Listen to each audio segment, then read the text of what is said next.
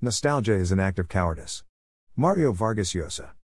I enjoyed my time in high school, especially the four seasons playing soccer, the years I invested studying engineering in college despite the three to four hours commuting each day, reflect with a smile on many of the long gone years before today. I also realize those days are gone, and no matter how deep my desire, they can never be relived. So, I don't elevate any of those memories to the best days of my life.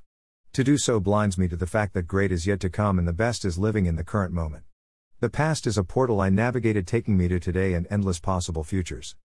The future is scary, the terror of the unknown for those preferring to live in the past.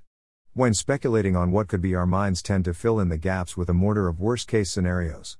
To reduce our fear, we portray futures unchanged from the past, a past our minds have polished, removing the pains and fears of the time until it is less a reflection of the past than an idealized fantasy.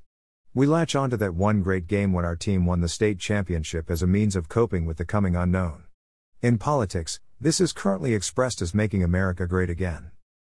Dwelling on the past is easy when we dwell on gilded memories brighter with each passing day than they were in the moment. They grow more radiant. I think this is why conservatives are afraid of change, so terrified of embracing the unknown changes facing everyone. They prefer the safety of the known and are willing to fight for stagnation because they lack the bravery needed to walk the cliff wearing the blindfold. Lest you write me off as a card carrying liberal, I find that bunch equally cowardly because they refuse to acknowledge the mountains climbed, enabling sight into the future.